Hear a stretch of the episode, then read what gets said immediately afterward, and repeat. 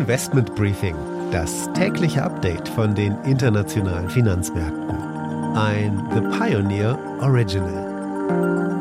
Laut Medienberichten wird schon am morgigen Donnerstag wieder Gas durch die Pipeline Nord Stream eins fließen. Allerdings nicht so viel wie ursprünglich mal, sondern eher auf dem gedrosselten Niveau. Das berichtet zumindest Reuters.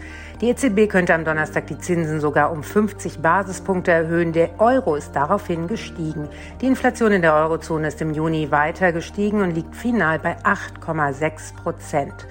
Angesichts der Folgen des Ukraine-Kriegs und trüber Konjunkturaussichten kommen Firmen im Euroraum schwerer an Bankkredite, sagt die E Z B in einer Umfrage. Und Frankreich will für fast zehn Milliarden Euro den Energiekonzern E D F verstaatlichen.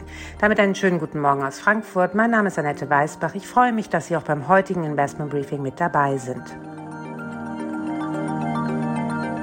Der Blick auf die heutigen Themen.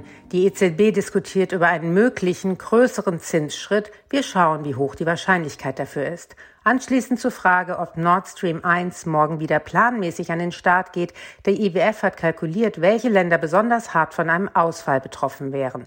An der Wall Street sind weitere wichtige Quartalszahlen veröffentlicht worden. Besonders gespannt waren die Anleger am Abend kurz nach Handelsschluss auf Netflix. Anne Schwedt hier aus New York. Für Netflix gab es ein dickes nachbörsliches Aktienplus von mehr als acht Prozent und das, obwohl der Streamingdienst wieder neue Nutzer verloren hat.